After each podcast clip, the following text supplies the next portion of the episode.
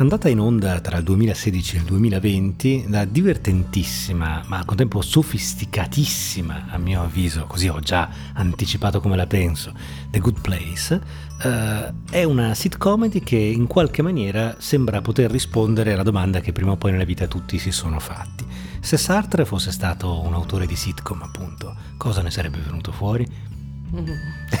Ti lascio subito con questo quesito facile facile per introdurre sì, ciò no, che pensi di The Good Place. È vero, perché quando ho cominciato a guardare, tra l'altro sotto tuo consiglio, perché avevo letto un articolo che avevi scritto, ho detto, ah, sembra interessante, io mi tengo in genere alla larga dalle serie comiche e soprattutto no, non è ambientata ai nostri giorni, cioè nel senso è ambientata ai nostri giorni, ma in altri universi questa, quindi...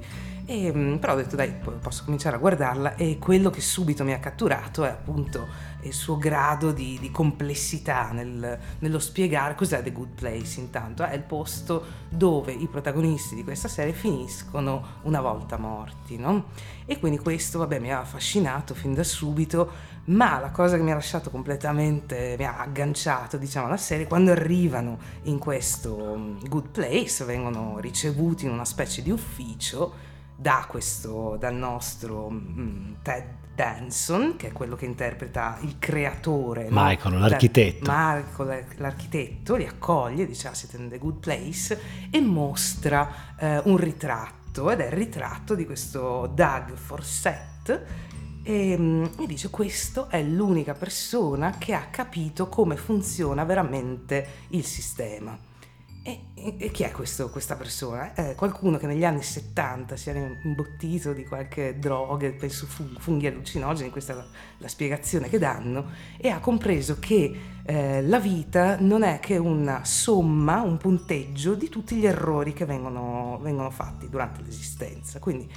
a seconda di quanti errori vengono fatti, eh, una persona finisce o in the good place, quindi nel posto buono, o nel posto sbagliato.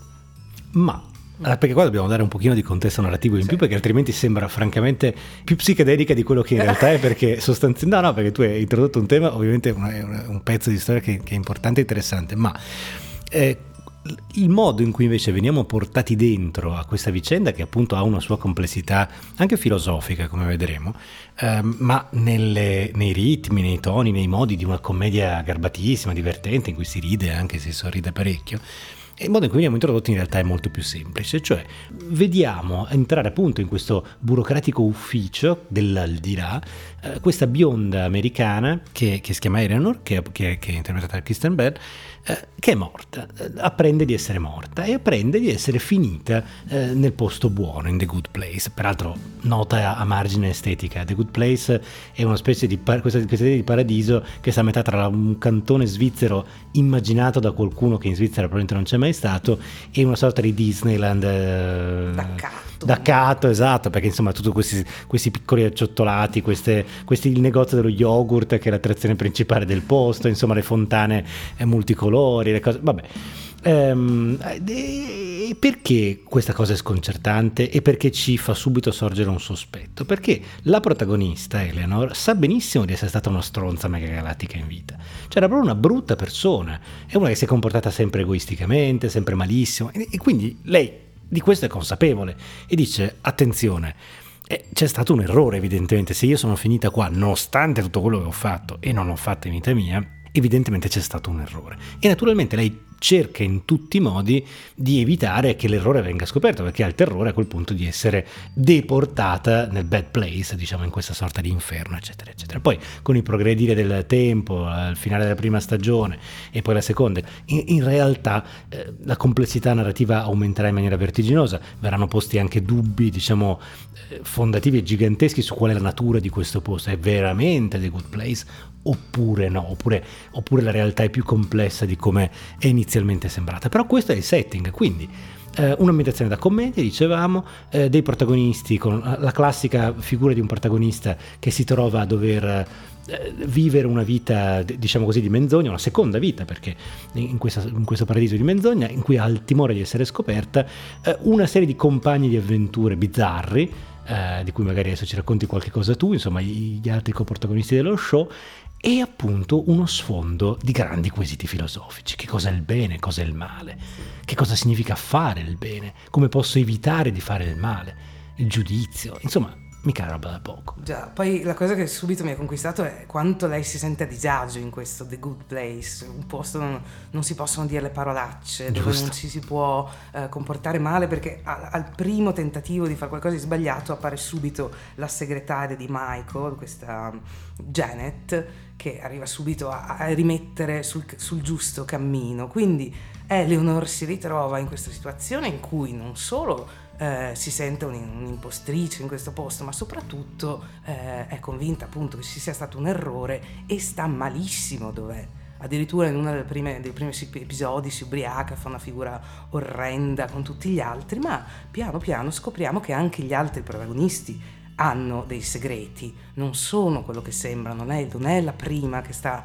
fingendo o comunque che si sente un po' a disagio in questo posto, anche gli altri, quindi piano piano verrà spiegato il motivo. Gli altri personaggi ce ne sono alcuni straordinari come questo finto monaco che all'inizio sembra un monaco finto monaco buddista, buddista poi piano piano scopriamo che anche lui è un cialtrone eh, e non si sa perché è finito lì e poi abbiamo una straordinaria personaggio di Jamila, che forse è il mio preferito, questa mm. eh, figlia di ricchissimi mecenati e anche lei stessa è una che nella vita ha cercato in tutti i modi di raccogliere fondi per i bambini malati, per eh, associazioni di volontariato e quindi si, eh, si dimostra lì come, come un po' la grande signora che è arrivata in paradiso e poi abbiamo una figura per me odiosissima, invece Jacopo mi diceva che mi è piaciuto molto, il personaggio di Chidi, che addirittura Eleanor a un certo punto si chiede se, se è un cibo, se, se, è una persona vivente, perché il nome è piuttosto surreale, che è eh, la figura di questo professore studente eterno di filosofia che non riesce... Di filosofia morale. Morale, esatto, che non riesce mai a prendere una decisione, che è assolutamente prolisso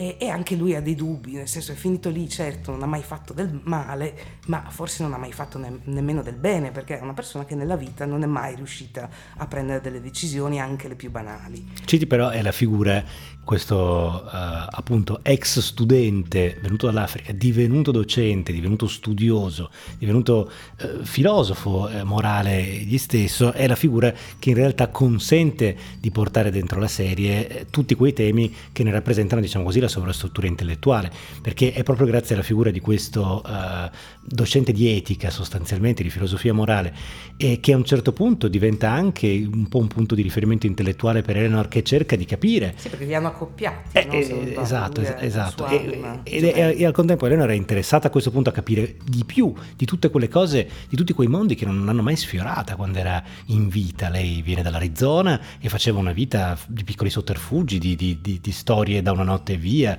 di, di squallore, di piccoli imbrogli, di insomma volgare, e, eccetera, eccetera, come tanti poi alla fine di noi. E, e non è mai entrata in contatto con una grande idea, con un pensiero profondo e viene viceversa esposta germi, a germi che si chiamano Kant, che si chiamano Kierkegaard, che si chiamano uh, Aristotele, che si chiamano eh, la, la speculazione contemporanea in realtà sui quesiti appunto di filosofia morale, sulla, su che cosa definisce il bene comune rispetto ai diritti individuali. Insomma, stiamo parlando di temi giganteschi che se non avessimo specificato più e più volte essere inseriti nel contesto di una commedia, e di una commedia molto divertente, potrebbero, come dire, far sospettare il peggio, temere il peggio, far sospettare che si tratti per l'appunto di una ampollosa, pomposa eh, riflessione di natura intellettuale. E invece non è così. Io credo che questo sia anche grazie alle qualità di, di Michael Shore, che è il creatore di di The Good Place, forse The Good Place è il suo capolavoro, ma Michael Shore è, è uno che si è fatto le ossa con la versione americana di The Office, che è straordinariamente divertente, che io considero in realtà superiore alla versione di Ricky Gervais originale, ma è anche quello che ha co-creato Parks and Recreation, che è stata una divertentissima riflessione in chiave sempre di sitcomedy sulla mh, politica in, vista dal basso in una cittadina americana dell'Indiana e poi in tempi più recenti ha fatto Brooklyn Nine-Nine, che è un'altra sitcomedy abbastanza divertente. Credo che l'abilità di Shur sia stata quella di saper coniugare ai ritmi, ai toni ai modi di una commedia, anche con elementi classici se vogliamo, eh, gli equivoci, le ambiguità, i segreti, eccetera, eccetera, in realtà tutta questa dimensione per l'appunto di speculazione filosofica e morale. Sì, sì, sì, sono in parte d'accordo, secondo me appunto l'attore che gest- William Jackson, che interpreta Cidi, è la cosa più distante da un personaggio del genere, a mio avviso, perché è tutto muscoloso, eccetera, impacciato in questo corpo. Io avrei scelto qualcun altro per interpretare mm. un personaggio del genere, qualcuno anche di più complesso, con più chiaroscuri, non lo so, mi sembra mm. un po' monolitico e, ehm, ma è vero, è vero quello che dici dei tempi, soprattutto i tempi comici, ma i tempi narrativi sono perfetti, non, non, mai, non, non abbiamo mai queste questioni filosofiche poste in modo pesante, tutt'altro, sono sempre divertenti, sono divertenti perché viste attraverso gli occhi di Eleanor, che è la comune mortale più, più comune che possiamo immaginare, quindi de, grazie alla sua mente, grazie ai ragionamenti della sua mente, che appunto comprendiamo che non è semplicemente stupida, ma è appunto una persona che non ha mai avuto stimoli, non si è mai trovata eh, di fronte a un certo tipo di, di, persone come Cidi che possono in qualche modo aprirle la mente. E comunque rimane che il personaggio più strepitoso è quello di Michael, è lui che tiene l'architetto. su l'architetto, lui tiene su eh, tutti i tempi comici, rende credibile questo posto che come dicevi tu in fondo appena uno arriva è piuttosto squallido questo, questo paradiso dato da due strade eh, colorate e, e, e ognuno ha questa casetta creata secondo i propri gusti, che anche lì eh, poi scopriamo piano piano come, come non sia così. E, ehm, comunque ecco, lui il personaggio, poi devo dire che ha una particolare ehm, così, predilezione per il mondo dei cattivi, a un certo punto mm. arrivano i cattivi dall'inferno e, e, e, sono dei personaggi singolari, squallidi, sempre col telefonino in mano, e ehm, ecco una visione del cattivo molto interessante. Beh, l'inferno, che come viene mostrato effettivamente, è un inferno che è ancora, eh, che mentre, mentre, questo The Good Place, con tutte poi le complessità e le ambiguità che poi si scopriranno nel corso della, della serie, ma è si rappresenta e si vive appunto come questa specie di kitsch, di incrocio kitsch tra Svizzera, Disneyland, con un poco di burocrazia, ma una burocrazia tutto sommato relativamente simpatica, diciamo. Invece l'inferno è una sorta di tecnocrazia. Eh, tu dici i telefonini, ma questi stanno sempre ai computer, hanno degli uffici, sono irregimentati, hanno, un, hanno complessissimi sistemi, sono estremamente efficienti, sono tutt'altro che, come dire, non hanno l'inventiva eh, così divertente, leggera che vediamo dall'altra parte e in palio sempre, come sempre, per la verità, da sempre, come da sempre è, fin dalle storie più antiche che conosciamo, penso a quelle delle scritture, dell'Antico Testamento per esempio, e ancora prima, andando ancora più indietro nel tempo con la memoria, letteraria, ovviamente in palio l'anima degli uomini e il destino del mondo poi in ultima istanza, perché alla fine della, de, di tutte le storie eh, quello di cui si discute, quello che conta veramente è appunto io essere umano, con i miei vizi, i miei difetti, le mie virtù, i miei trionfi, i miei fallimenti, la mia volontà, le mie fragilità, eh, riuscirò a conquistarmi, mi sarò meritato un posto in questo posto, in questo good place o no? Già, e una delle cose più interessanti è che viene subito reso evidente il fatto che oggi nell'epoca in cui viviamo, guadagnarsi questo posto è sempre più difficile, perché anche se compriamo un pomodoro, un pomodoro al supermercato, stiamo facendo qualcosa di sbagliato, perché chissà da dove viene quel pomodoro, chissà quante persone hanno sofferto per raccoglierlo, perché è stato fatto eh, in, mo- in modo non corretto nei diritti dell'uomo, eccetera. Quindi oggi, anche se uno si impegna in tutti i modi possibili, non saprà mai se ha fatto veramente veramente il bene oppure no. E questo ho trovato uno degli aspetti più intriganti del, della serie. No, no hai, hai perfettamente ragione, è uno dei più sofisticati, divertenti e spiazzanti perché effettivamente ci costringe a scendere a patti con un mondo che è diventato così complesso, così aggrovigliato da non rendere più facilmente discernibile in un certo senso il bene dal male. Non è mica così più semplice, hai ragione, ci sono... e la serie in quelle puntate in cui racconta quelle cose forse tocca i suoi momenti più, più, più sublimi e al contempo paradossalmente drammatici, sempre sotto questa patina patina comica molto, molto divertente. Devo dire, non so la tua impressione, ma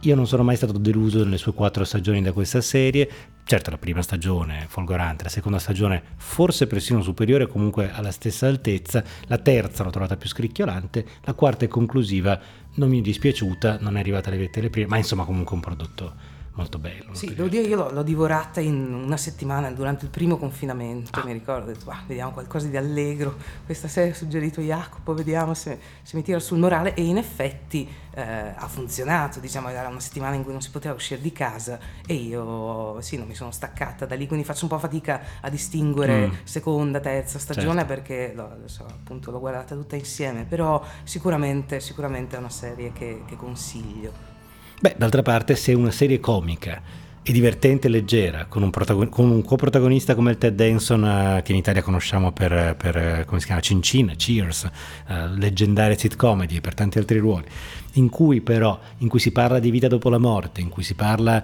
del nostro destino individuale, in cui si parla di bene e di male, se una sitcomedy con queste caratteristiche non vi sembra interessante, divertente, degna del vostro tempo, vi meritate l'inferno, e cioè un eterno rerun dell'ispettore Derrick.